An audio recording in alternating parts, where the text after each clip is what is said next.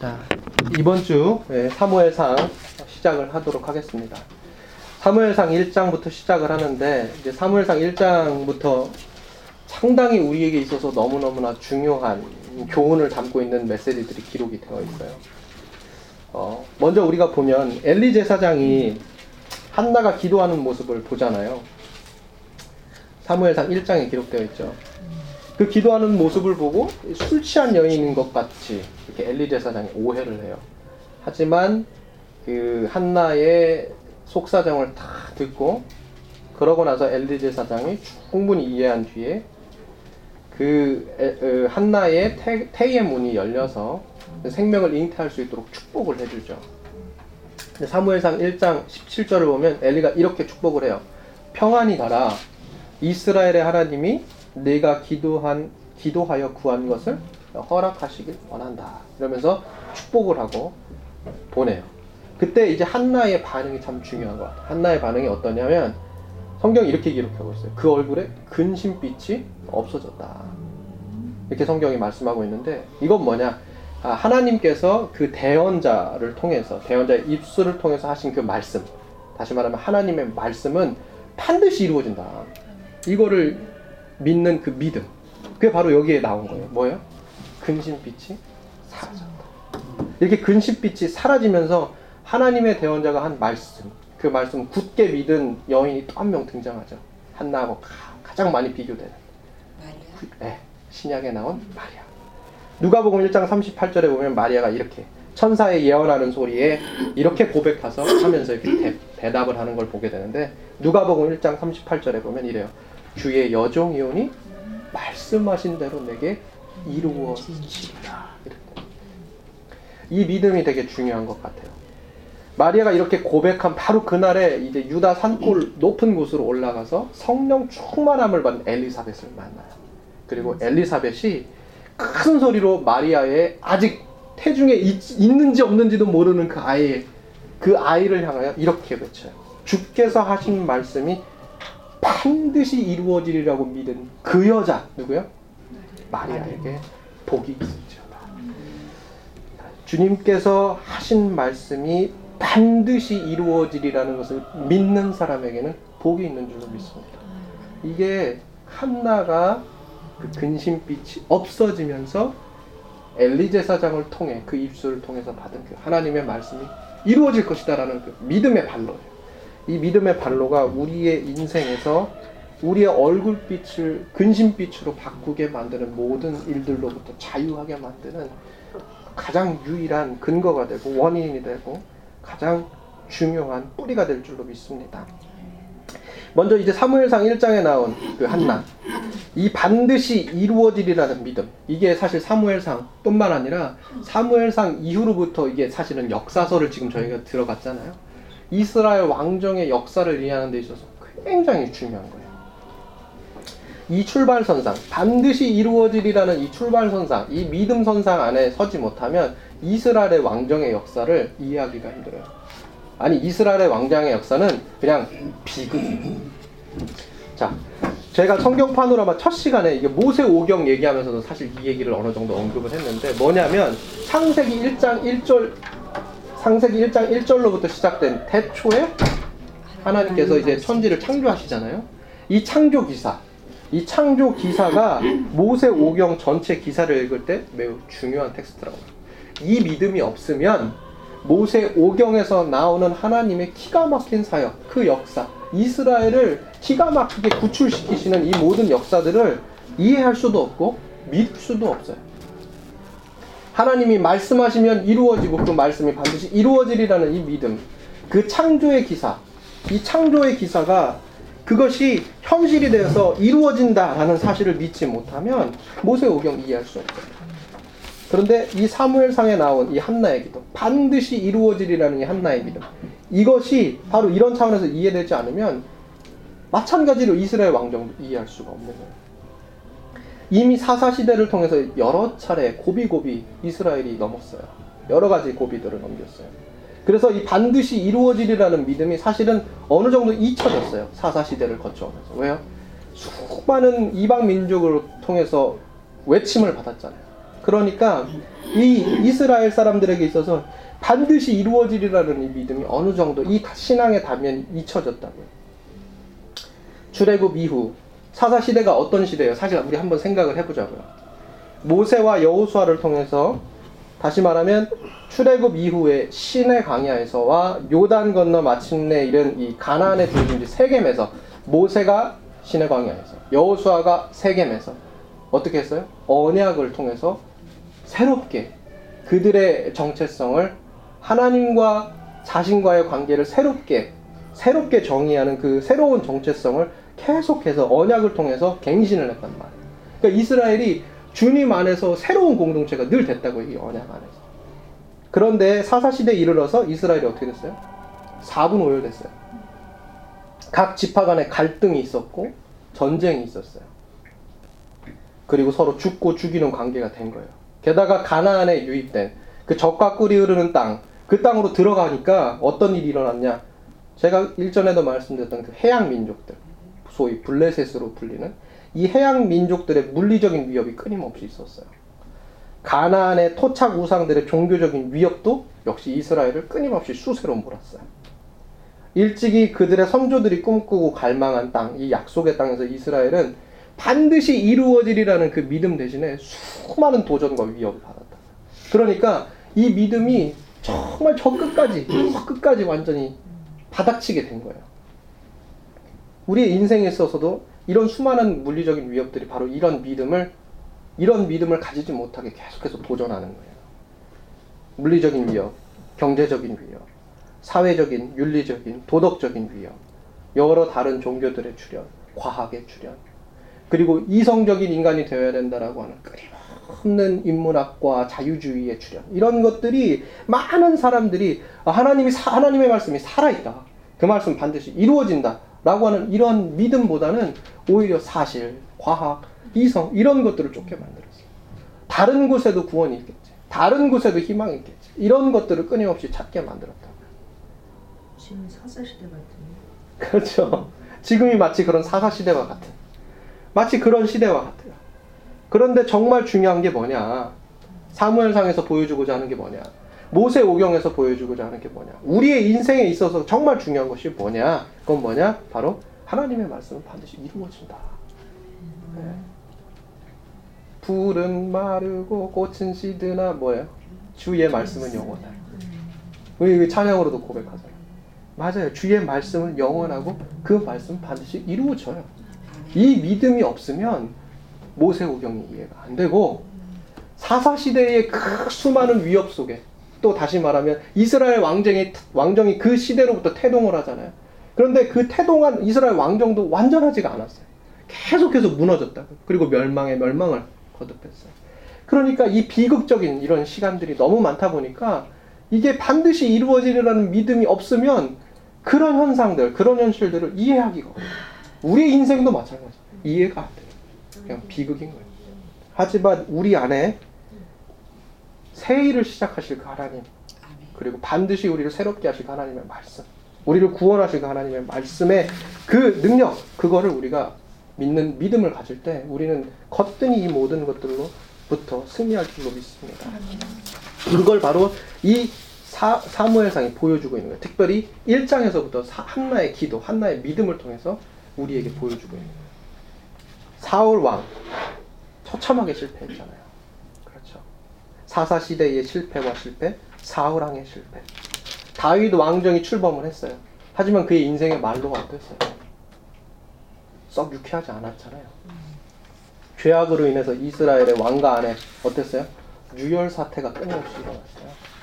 내란과 반역과 근친상간과 형제살인. 이게 다윗 왕정 시대에 다윗 왕가 안에서 끊임없이 반복적으로 일어났다. 이런 죄악이 솔로몬의 출현으로 뭔가 상쇄되는 것 같았어요. 그런데 또 솔로몬의 말은 어땠어요? 또 처참했어요. 그의 도덕적이고 윤리적인 회의가 이스라엘 왕국을 결국 뭘 이렇게 어떻게 했어요? 둘로 쪼개게 이 이후에도 이스라엘 왕정의 역사가 죄악의 현실로 끊임없이 물들었고 아수르, 애국, 바벨론, 그리스, 로마에게 끊임없이 끊임없이 칼과 위협을 받았어요. 그러니까 이 믿음 없으면 인생이 왕정이 왕가가 한 나라 공동체가 비극인 거예요. 이 믿음 없으면 물리적으로, 경제적으로, 정치적으로, 문화적으로 그리고 종교적으로 산산이 부스러진 이 이스라엘의 이 기반 위에 새 역사를 시작하실 메시아의 출현이 눈에 안 보이는 거예요. 우리 인생도 마찬가지. 이 믿음 없으면 우리의 인생도 비극으로 끝날 가능성이 높은 거예요. 우리의 인생이라는 보잘것없는 연약한 기반 위에 새 역사를 시작하실 메시아, 새 역사를 이미 시작하시고 다시 또 시작하실 또 기회를 주실 그분 곧 그리스도 예수 우리 주 하나님이 눈에 보이지가 않는. 이 믿음에서 출발해야 된다는 거예요. 사무엘상 1장은 이 믿음, 이 한나의 믿음을 통해서 우리가 이스라엘 왕정을 잃지 않으면 이스라엘 왕정의 궁극적인 이 왕정을 통해서 궁극적으로 드러낼 하나 드러내실 하나님의 뜻이 보이지가 않는 거예요. 이 믿음 없으면 어때요? 사무엘상 우리가 5장부터 출연하게 되죠. 뭐요? 언약계 뺏기는 사건. 이게 이해가 안 돼요. 이거 하나님 패배했다. 하나님 없어졌다. 그런데 실제로는 그렇지 않았잖아요. 이게 비극이 아니잖아요. 하나님이 도리어 그곳에서 승리하고 계시잖아요. 이거에 대해서 제가 더 자세하게 나누겠지만 정말 중요한 건 이 믿음이에요. 이 믿음 없으면 안 돼요. 이 믿음이 이스라엘을 이해하고 우리의 인생을 이해하는데 너무너무나 중요하다. 이거를 특별히 사무엘상 1장 읽으실 때 반드시 어, 읽어내실 수 있는 저와 여러분 되기를 원합니다. 사무엘상 1장 24절 보니까요. 한나가 기도의 응답을 받고 마침내 그 아들을 성전에 봉헌을 하게 되잖아요. 근데 24절에 보니까 젖을 뗀, 뗀 후 이렇게 기록을 하고 있어요. 네, 가톨릭 성경에서는 역사서로 분류되는 그러니까 뭐 이제 뭐 역대기뿐만 아니라 이렇게 우리가 역사서를 이제 계속 공부를 하고 있는데 가톨릭 성경에는 역사서 안에 또 다른 이제 우리 우리 이제 프로테스탄트들에게 있어서는 외경 취급을 받지만 카톨릭 성경에는 정경 취급을 받는 마카베오서가 있어요. 마카베오서 학원 7장 28절을 보면 이 젖을 떼는 시기를 보통 이스라엘에게 있어서는 3년이라고 해요. 3년 동안 줬네. 그러니까 한나가 젖을 뗀 후에 사무엘을 성전에 바치는 건 언제냐? 막 4살이래. 네. 3살까지 젖을 떼, 3살까지 젖을 먹이니까 막 3살에서 4살이 넘어가는. 그러니까 이 아이, 어린 사무엘, 성전에 바쳐진 봉헌된 시기가 언제야? 4살. 4살. 4살로 유치할 수 있어요. 참 그 아이를 어떻게 해요? 아이를 낳을 수 없었는데 아이를 얻었는데 그 아이를 그 귀한 천하보다 귀한 아이를 하나님의 성전에 바친 언제요? 네 살. 네 살. 한창 이쁠 때 아니에요? 네살 때. 그죠? 그 한나의 참 결단도 대단한 거예요. 근데 그게 한나가 서원한 바예요. 그래서 그 서원한 바를 성취하는 기쁨을 가지고 어떻게 해요? 한나가 수소 세 마리와 밀가루 한 그리고 포도주 한 부대를 하나님께 봐줘요. 이게 민수기에 나오죠. 15장 1절, 16절 읽으면 이게 뭐예요? 서원이 성취된 것을 감사하는 화목제로 하나님께 드리는 제물의 말이에요. 한나는 이 하나님의 서원이 성취됐다라고 하는 그 믿음을 통해서 이 예배를 통해 또다시 하나님께 고백하는 단순히 응답받은 것을 통해서 누리는 것이 아니라 그걸 하나님께 다시금 마찬가지 예수님께서 10명의 나은 자를 고쳐주셨는데 몇 명만 돌아왔나요? 한, 한 사람만 해요. 고침 받는 사람, 응답 받는 사람은 많을 수 있어요. 하지만 그거를 화답하여 감사로 하나님께 돌아오는 사람은 또 드물어요. 우리가 사실 이 한나의 신앙, 한나의 이 예배로 돌아와서 하나님께 드리는 이 제사, 이 화목제, 이걸 통해서 또다시 봐야 되는 건 뭐냐? 우리의 인생은 응답받는 인생이면 좋아요. 아주 좋죠. 근데 더 중요한 건 응답받고 돌아와서 감사하는 사람들. 여기까지 가야. 우리가 여기까지 가야 되기 때문에 참 우리의 신앙 길도 참 쉽지는 않아요. 왜요? 많은 사람들이 응답받고 나아가고 떠나가요. 하지만 응답받았을 때 우리가 반드시 취해야 되는 건 뭐예요? 감사로 돌아오는. 이걸 이 화목제를 드리는 한나를 통해서 우리가 보게 되죠. 결국 한나의 결단, 한나의 서원을 통해서 사무엘은 평생 일평생 하나님을 섬기는 사람이 되고 그것이 한나의 마음에 너무너무 기쁨이 된 거예요. 하나님께 감사의 기도, 감사의 찬양을 드려요. 그게 바로 사무엘상 2장 1절로 11절. 그 유명한 한나의 기도. 이 기도는 누가복음 1장 46절 55절에 나와 있는 마리아의 기도, 마리아의 찬가하고 매우 비슷한 매우 비슷한 어떤 내용, 어떤 주제를 가지고 있어요. 어, 2장 1절로 사무엘상 2장 1절로 이제 11절을 이렇게 쭉 읽으시면 어떻게 되냐? 어떤 내용이냐? 이거는 단순히 잉태치 못하던 자에 대한 하나님의 도우심뿐만 아니라 무시당하는 사람, 가난한 사람, 낮아진 사람, 힘없는 모든 일반에 대한 하나님의 자비로운 행동을 증언하고 찬양하고 있는 내용을 갖고 있어요. 가포 눈물 아시죠? 가난한 자, 포로된 자, 눈먼 자, 눌린 자에게 뭐요? 하나님의 은혜가 달아되는 거예요. 마찬가지. 바로 그 내용이 바로 여기 있는 거예요. 한나. 그래서 이 한나의 감사 기도는 하나님이 자기 백성에게 베푸신 구원과 해방의 행동을 통해서 한 인간, 자기 자신뿐만 아니라 한 공동체, 한 나라가 온 인류가 그 운명이 역전된다라고 하는 아름다운 주제를 담고 있습니다. 이 같은 주제, 곧 우리 하나님은 역전시키시는 하나님이시다 라고 하는 이 주제, 이 주제는 여기뿐만 아니라 또한 누가복음뿐만 아니라 시편에서도 자주 출연해요. 대표적인 시편은 117편, 113편 이렇게 있어요. 우리 하나님은 역전의 하나님이시다. 그리고 전도서 10장 같은 경우에서도 이런 주제들을 우리가 볼 수 있어요. 문제는 이제 이같이 역전시키시는 하나님의 은혜가 우리의 인생에도 일어날 것을 우리가 믿고. 하나님께서 낮은 자들을 높이신다는 이 믿음, 이 믿음이 우리에게 있느냐, 이게 굉장히 중요한 거예요. 비록 그 끝이 아름답지는 않았지만 우리는 이 믿음을 하나님께서 사울을 선택하셨다는 사실을 통해서 확인할 수 있어요. 사울은 이스라엘에서 가장 보잘것없는 베냐민 집파 출신이에요. 사울이 사무엘상 9장 21절, 사무엘상 9장 21절에서 사무엘에게 이렇게 얘기해요. 나는 이스라엘 지파의 가장 작은 지파 베냐민 지파 사람 아닙니까? 또 나의 가족은 그 베냐민 지파 모든 가족 중에서도 가장 미약하지 아니합니까? 사울은 정말 낮고 천한 자, 아무도 주목하지 않는 자, 시시한 사람, 시시한 약자, 시시한 약자입니다. 이스라엘에서 가장 시시한 사람. 그런데 하나님이 그 사람을 높였어요. 마찬가지예요. 이세의 아들 중에 가장 어리고 가장 비천하고 양치기 소년이었던 다윗도 하나님이 높이셨어요. 낮은 자, 비천한 자, 시시한 자를 역전시키시는 이것이 이들을 통해서 확증이 되는 거예요.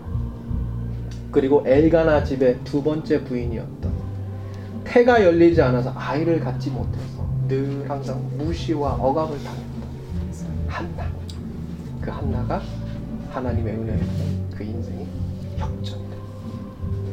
이 역전시키시는 하나님, 그 역전의 하나님이 우리의 인생에도 동일하게 역사되고 우리가 바라는 마음으로 이 말씀을 대하는 거죠. 그 믿는 마음으로, 그 믿음으로 기대하고 기도하는 마음으로 이 말씀을 대하는. 자, 한나의 고백, 이 역전의 하나님. 이거는 이제 여러 다른 이제 외경에도 굉장히 많이 등장을 하게 되는 주제예요. 아까 시편에도 마찬가지고 잠언에도 있지만 외경 가운데 지혜서라는 것이 있어요. 지혜서. 잠언하고 굉장히 비견이 되는 어, 외경인데요. 지혜서에 보면 이래요. 지혜서 16장 13절에 보면 주님은 생명과 죽음을 주관하시는 권한을 가지고 계시며 사람들을 지옥문까지 데리고 가실 수도 있고 거기로부터 데려오실 수도 있다. 지옥문까지 가서라도 하나님 역전시킬 수이 하나님을 지금 막 찬양하는 거예요. 지혜서. 그 외의 외경 토비트 같은 경우에는 13장 2절입니다. 그분은 채찍질을 하시고 또 자비를 베푸십니다. 땅 밑바닥 저 스월까지 끌어내리시기도 하시고 또 그 무서운 파멸에서 끌어올리시기도 하십니다. 그리고 그 소나기 위에서 벗어날 자가 아무도 없습니다. 우리 하나님 이렇게 찬양. 우리 하나님 이렇게 역전시키시나. 죽음으로부터도 생명으로 우리 그리스도 예수가 어떻게 하셨어요? 사망의 것을 이기시고 생명의 것으로 우리를 구원해 이 역전, 이 기가 막힌 드라마 구원 그것이 우리에게 주어진 거예요. 이 감격, 이 믿음, 이 역전 이것이 우리의 삶에 곳곳 아무것도 아닌 것 같지만 정말 곳곳마다 드러나는 것. 우리가 이 사무엘상을 대할 때 아, 그것을 읽어내는 거예요. 아, 우리 하나님. 이 한나 보잘것없는 시시한 여인의 삶을 역전시키시는 하나님 나의 삶도 역전시켜 주십시오. 이 기도하는 마음으로 이걸 읽는 거예요. 자, 한나의 소원과 자신의 아들을 여호와의 전 앞에 이제 봉헌하는 결심으로 마침내 사무엘이 이제 제사장 엘리 그 앞에서 하나님을 섬기게 됐어요. 근데 안타까운 건 여호와를 섬기는 어린 사무엘과 대조적으로 엘리의 아들들은 어땠나요? 그렇죠. 행실이 굉장히 나빴어요. 제사장의 직권을 남용하면서 하나님께 드릴 몫을 제단 위에서 마음껏 취했어요. 제사장이 백성에게 요구할 수 있는 소득에 관한 규정인 레위기 7장 31절로 36절 레위 언약을 깨뜨렸어요. 그뿐 아니에요. 그들은 그의 아비 엘리가 늙었을 때 실로의 성소 곧 광야 시대의 회막이에요. 실내에 놓여 있는 이 성, 이 성소는 광야 시대 회막이란 말이에요.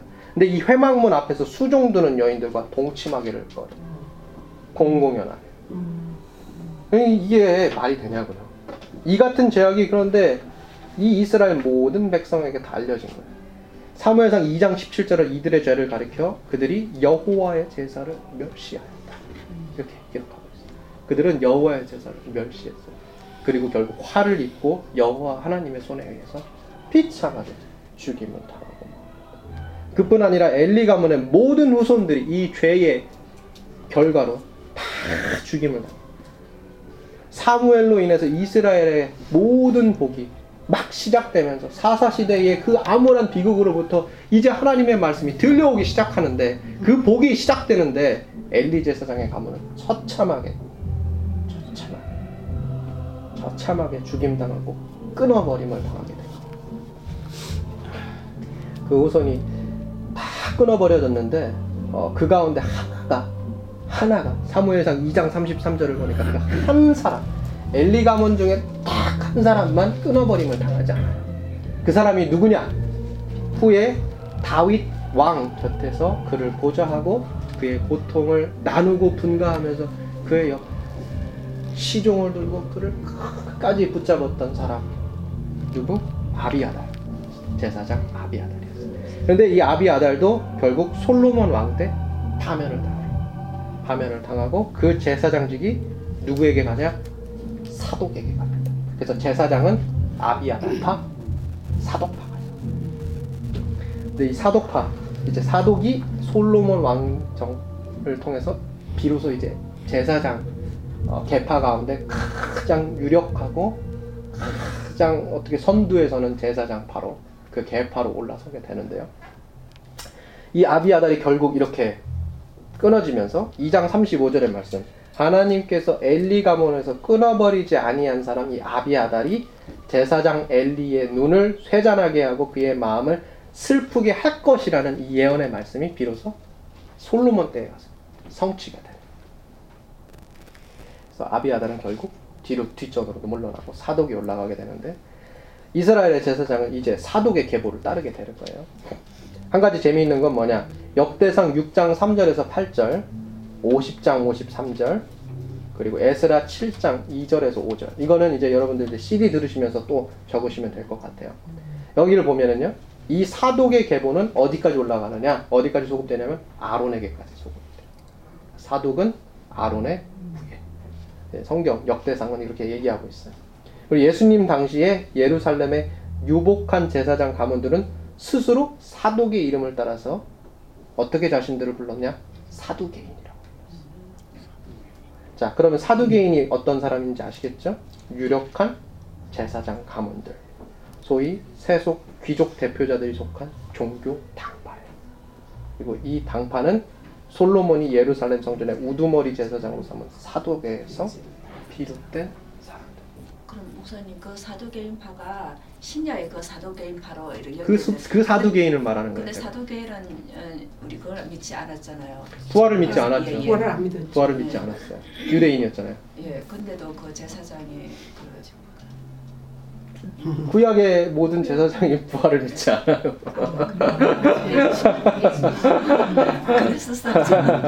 너무 당연한 거. 아니 뭐 아니 뭐 부활이라고 하는 차원을 다르게 이해할 수 있죠. 그리고 유대인들 가운데 이 부활, 육신의 부활에 대해서 저마다 다른 견해를 가지고 있어요. 근데 대체적으로는 다 하나님께 우리의 우리가 이제 돌아가는 방식으로 이제 이렇게 이해를 하게 되죠.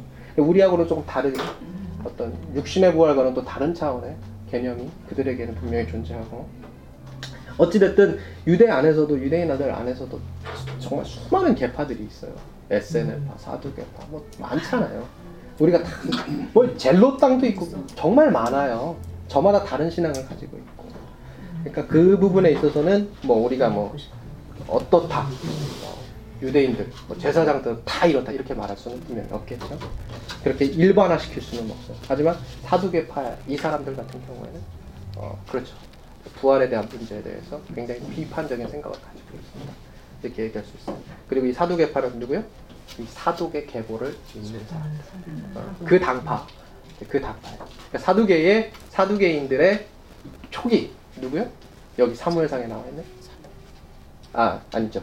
이 다윗 그 이후에 솔로몬 왕가가 세운 제사장 누구요? 사도. 네, 거기를 따른다 이렇게 생각하시면 되겠어요.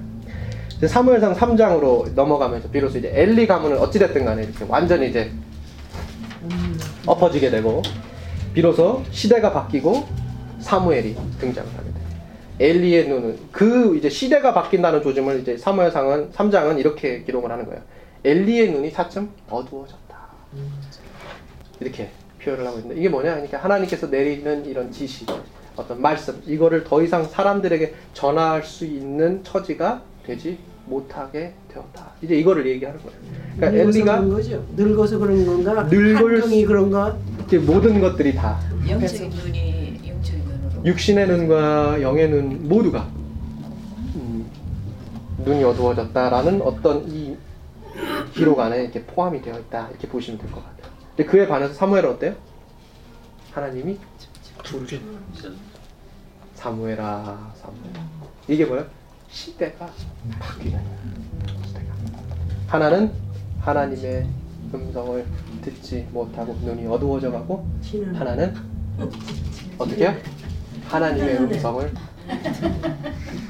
이 시대가 이렇게 바뀌는 우리는 말은 치는 좀. 아니에요 왜요? 요엘 선지자가 얘기했잖아요. 너희 늙은이는 예언을 받고 그렇죠? 성령을 받으면. 그래요. 우리 늘 항상 그 믿음 가는 거죠. 자 그래서 사무엘이 비로소 하나님의 부르심을 받고 어떻게 해요? 여호와가 함께하는 사람. 네, 하나님의 말씀을 받아 그 말씀을 사무엘상 3장 19절 20절 보니까 뭐야? 단으로부터 부엘세바까지 온 이스라엘에 전파하는 여호와의 선지자가 된다.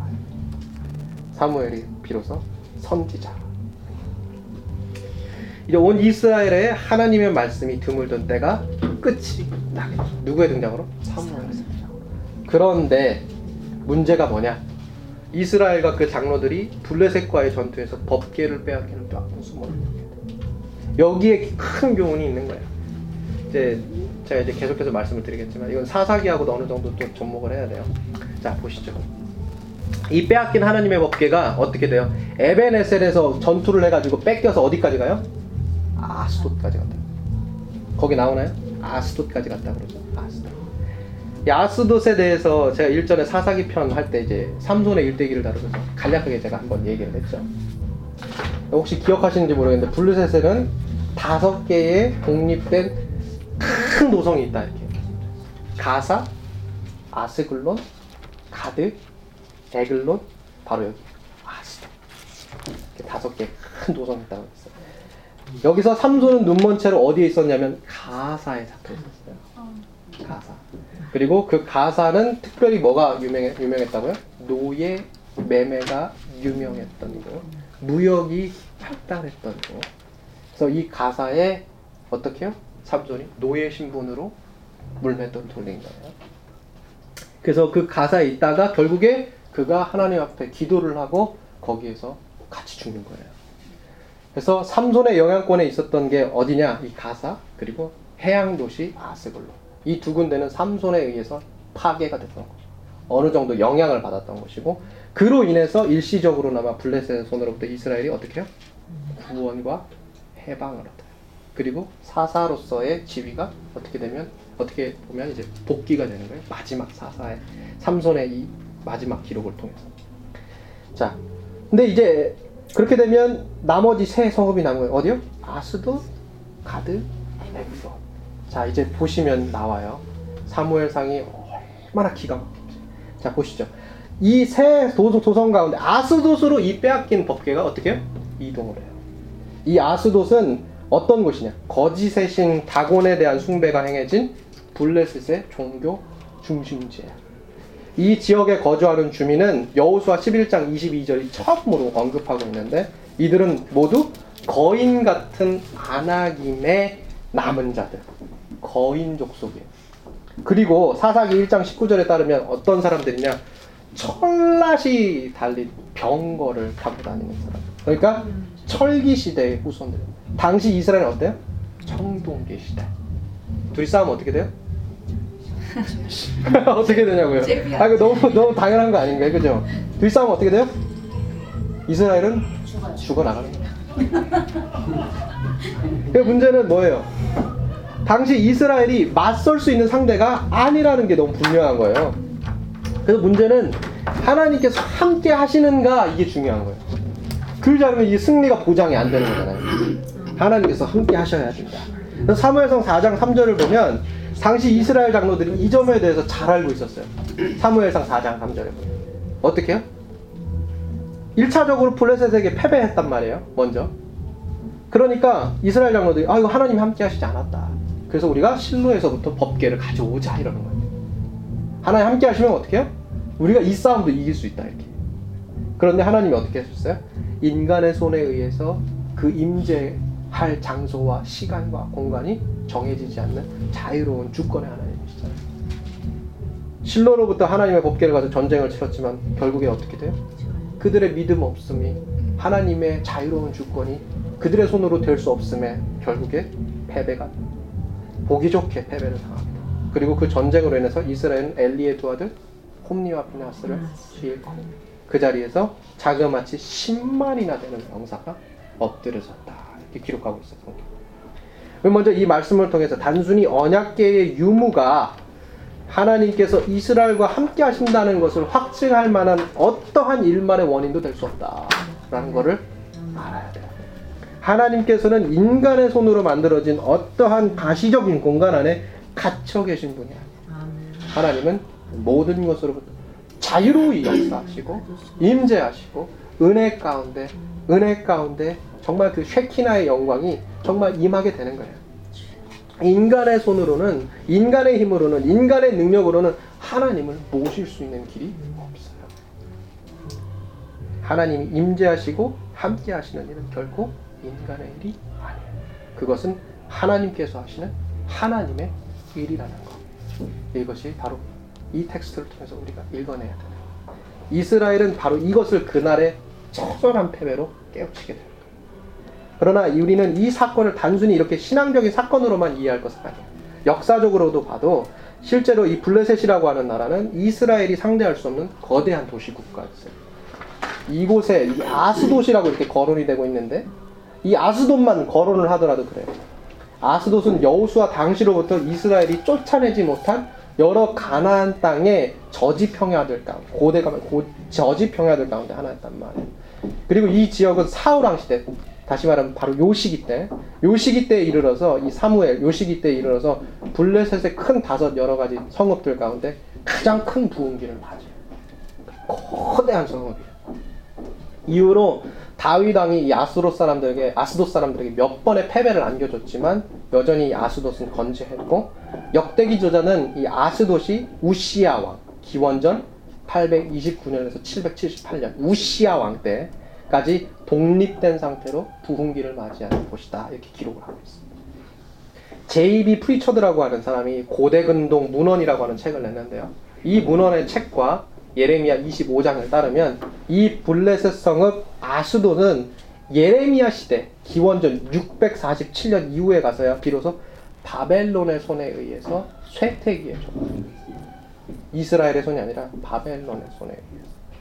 그러나 그들의 뿌리가 여전히 남아서 바벨론 유배 기간, 이스라엘이 바벨론에 유배했던 그 기간 이후에도 남고 결국에 이스라엘이 돌아와서 성전을 재건할 때도 이 사람들이 끊임없이 괴롭혀. 목사님 이, 이 블레셋 사람들이 지금 어느 나라 사람이에요? 중동에? 아, 살아 있어요 다? 그냥 민족이자 민족이니까, 아, 민족이니까 그 근동에 어떻게 보면 그 피가 그 후손들이 다 있다고 볼 수 있겠죠. 예. 그리고 이 블레셋이라고 하는 사람들이 사실 저번에도 잘 간략하게 설명을 드렸지만 해양 민족들 다시 말하면 그 근본을 알 수 없는 많은 사람들이 서로 겹겹이 서로 섞여 있는 혼혈이었어요. 예. 그렇기 때문에 더더욱이나 그걸 유추하기가 조금 어렵다 이렇게 볼 수는 있죠. 하지만 여전히 그 블레셋의 소위 말해 이 해양 민족의 이 뿌리가 이 피가 여전히 그 근동 지방 안에 있다라는 사실을 우리가 어느 정도는 생각할 수가 있을 것 같아요. 어찌됐든 그 후로도 이제 계속해서 끈질기게 이 아스돗의 이 후손들이 계속해서 있게 되는 거예요. 그러다가 기원전 163년 이 유다 마카베오가 첫 번째 공격을 하고 이 아스돗을 그두 번째 148년 유다의 형제였던 요다단이 두 번째 공격을 해서 다곤 신상과 아스돗을 불태워버려요. 참. 그런데 이 도시가 로마 사람들에 의해서 기원전 55년에 다시 재건돼요. 그러니까 아스돈 사람들이 다시 올리게 되고 그리고 그리스도 이름인 아조투스라고 하는 이름을 얻게 돼요. 재미있는 건 뭐냐면 후에 이제 빌립보 사도가 사도행전 8장 44절에 8장 40절에 기록되어 있는 이 복음 전도로 전파를 하러 갈 때 바로 이 아조투스 아수스를 건너가요. 이게 참 재미있죠. 그러니까 이 아스돗과 이스라엘의 관계 어때요? 사무엘 시대로부터 이 로마 시대에 이르기까지 약 900년간 끊임없이 서로 물고 물리는 관계였단 말이에요. 요점은 이 같은 사건, 이렇게 물고 물리는 이런 기나긴 역사, 그리고 사무엘 이 상, 아, 상에서 이 큰 패배를 당한 이 사건, 이 사건을 이렇게 우리가 신앙의 눈이 아닌 역사적인 관점으로 보더라도 우리는 동일한 결과에 도달하게 된다는 거예요. 이 끈질긴 대립과 전쟁의 승리가 결코 이스라엘, 사람의 손으로는 도저히 확보될 수 거예요. 결국 승리는 뭐예요? 하나님의 손. 한 인간이나 한 공동체, 한 사회, 한 나라가 당면한 운명, 곧 패배를 승리로 역전시킬 수 있는 유일한 근거는 어디 있다? 하나님입니다. 사무엘상 이걸 보여주면 5장으로부터 이렇게 되는 거예요. 그래서 결국 어떻게 되나요? 이 아수돗의 이스라엘은 패배하셨지만 패배했지만 이스라엘은 이스라엘 하나님은 그 다곤 신전 아수돗에 끌려가셔서 어떻게 해요? 승리의 승리를 하시죠. 5장 4절을 보니까 이렇게 나와 있어요. 다곤 신전의 머리와 두 손목이 문지방에 있었다 이렇게 기록을 해요. 문지방에. 예부터 고대 근동에 널리 알려진 어, 문헌을 따르면 신앙을 따르면 이 문지방이라고 하는 것은 신적이지만 매우 악마적인 세력이 자리 잡는 저주 같은 곳이에요. 따라서 이것을 두려워하는 사람들은 이 문지방에 닿는 걸 굉장히 꺼렸어요. 그래서 이 문지방을 이렇게 건너는 거예요. 항상 여기에 닿으면 안 되는 거예요. 그런데 다곤 신선 자기들이 섬기는 그 신의 머리와 두 손목이 어떻게 해요? 문지방에 있는 거예요. 문지방에 5장 4절에 보니까 그러죠. 문지방에 있는. 저주받은 곳에. 그러니까 블레셋 사람들에게 있어서는 그들의 신심이 그 근본부터 문제시 되는 거예요. 어 이거 어떻게 된 거야? 여호와 하나님의 존재가 그렇게 많다. 뿐만 아니에요. 하나님께서는 5장 6절에 보니까 아스돗 사람들을 독한 종기의 재앙으로 치셨어요. 자 보세요. 다섯 개의 도성이 있다고 그랬잖아요. 그 중에 남은 게 뭐예요? 가드, 에글론, 아스돗이. 하나님 지금 어디 쳤어요? 아스돗 쳤어요. 5장 8절에 어떻게 가요? 가드로 넘어가요. 하나님. 5장 10절 어디로 가요? 에글론으로. 어떻게 해요? 하나님의 손에 의해 큰 도성 다섯 개의 성읍이 완전 여러분 이거 읽을 때 그거 읽으셔야 되는 거예요. 삼손의 손에 의해서 어디요? 가사와 아스글론이 하나님의 손에 큰 패배를 경험했죠. 그리고 나서 어떻게 해요? 인간의 손이 아니라 또다시 누구요? 하나님의 손에 의해서 어디 가요? 아스돗, 가드, 에글론. 총 다섯 개의 큰 도성이 어떻게 해요? 하나님의 손에 의해서. 이게 중요한 거예요. 그래서 5장 11절에 뭐라 그래요? 그 모든 블레셋의 온 도성과 성읍이 뭐야? 사망의 환란을 경험했다. 이거 이스라엘이 가져다 줄 수 있는 건가요? 아니요, 못해요. 이거 하나님이. 우리 인생에도 마찬가지예요. 하나님께서 역전시키는 거예요. 이거 이 믿음이 있어야 되는 거예요. 한 여인 한나의 삶뿐만 아니라 우리 하나님께서는 한 사회 이스라엘 공동체의 역사도 이렇게 바꿀 수 있다는 사실을 거예요. 한 개인뿐만 아니라 한 사회, 한 공동체, 한 국가의 운명도 역전시킬 수 있다. 우리 하나님이 이걸 보여주시는 거예요. 이걸. 이 사실을 우리가 발견하고 우리가 진심으로 믿을 때 우리는 어떤 걸 발견하게 돼요? 우리 인생도 하나님이 역전시키신다. 이거를 경험하는 이거를 거예요. 그래서 결국 블레셋 주민들이 두 손 두 발 들고 이스라엘의 하나님께 항복한 것처럼 오늘날 우리를 대적하는 모든 블레셋과 같은 무리들이 우리 하나님께 두 손 두 발 들고 항복할 때까지 우리는 이 역전의 하나님을 진심으로 고백하고 고백하고 전하는 사람들이 되어야 될줄 믿습니다. 이제 이 하나님의 법궤가 등에 한 번도 멍에를 베지 못한 전나는 암소 얌소 두 마리를 통해서 벳세메스로 그리고 벳세메스로부터 북동쪽 한 15km 떨어져 있는 여야림으로 기란이야. 네, 기랏 여야림으로 이제 극적인 여정을 하게 되고 거기에서 대기 상태에 놓이게 돼요. 그리고 후에 제가 저번에도 말씀드렸지만 사무엘하 6장에 가서 다윗 왕 시대에 비로소 기랏 여야- 여야림에 있었던 이 언약궤가 오게 거예요. 크나큰 패배가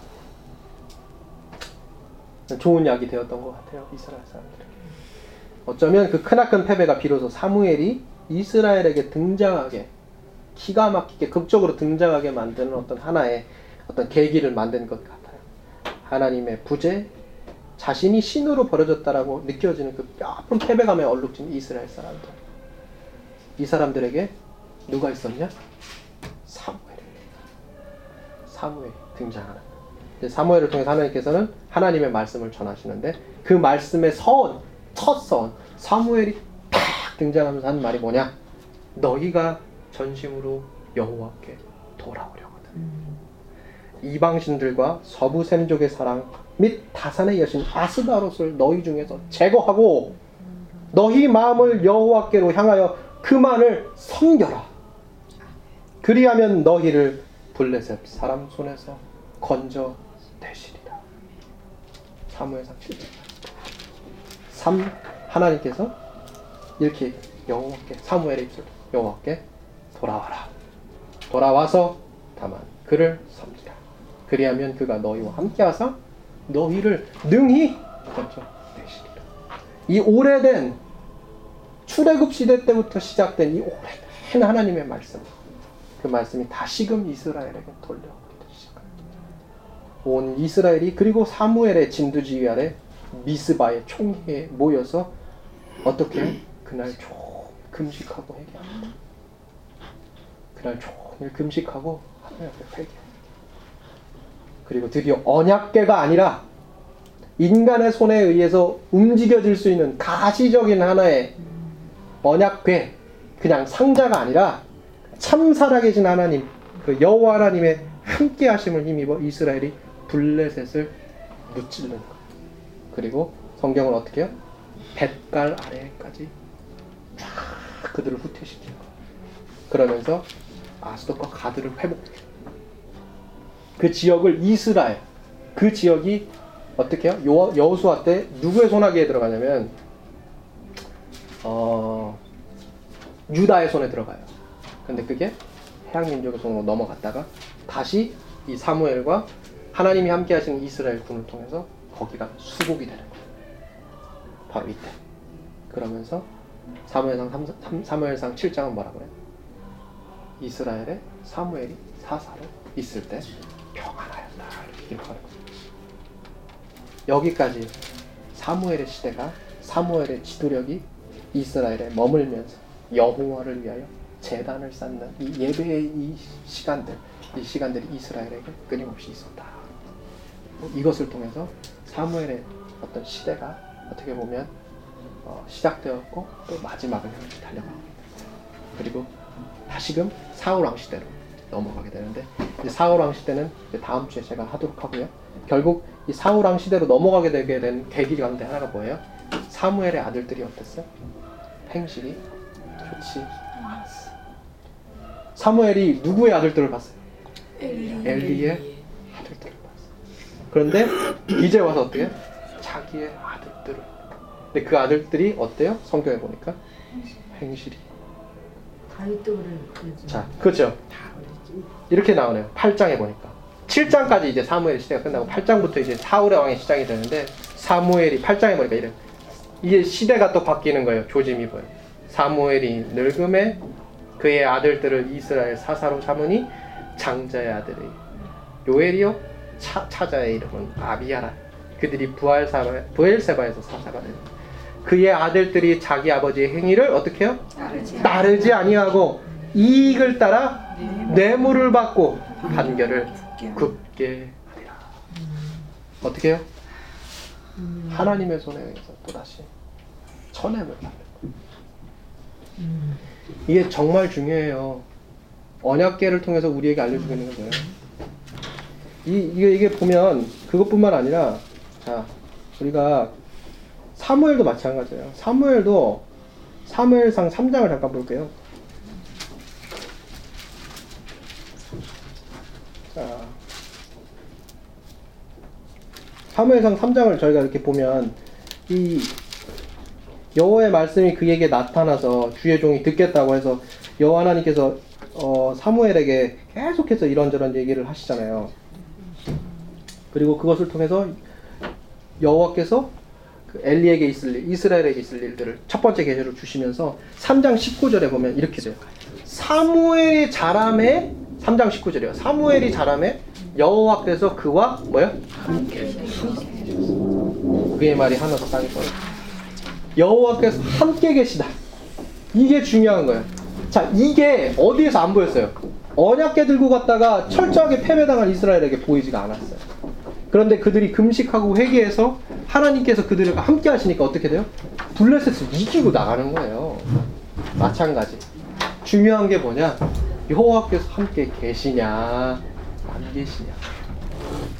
이스라엘 장로들도 잘 알고 있었죠. 그런데 그, 그 믿음이 없었던 거예요. 그 믿음이 있느냐. 그게 너무 중요하다. 내가 결국 사무엘의 마지막 그 아들들로 그 대가 이어지지 못하는 이것을 통해서 또다시 그걸 보는 거예요. 사울도 마찬가지잖아요. 사울도 좋게 시작했지만 하나님께서 그 그와 함께 하시기를 그치시고 결국에 뭐라 그래요? 내가 그를 선택한 걸 후회한다. 우리의 인생에 있어서도 동일합니다. 성경은 계속 그걸 얘기해요. 뭐요? 여호와께서 그와 함께 계시니라. 이게 우리 인생에 있어서 가장 중요한 것이다. 이 말씀 보면서 다시 한번 그걸 생각하시는 저와 여러분 되셨으면 좋겠습니다. 오늘 여기까지 하겠습니다. 네.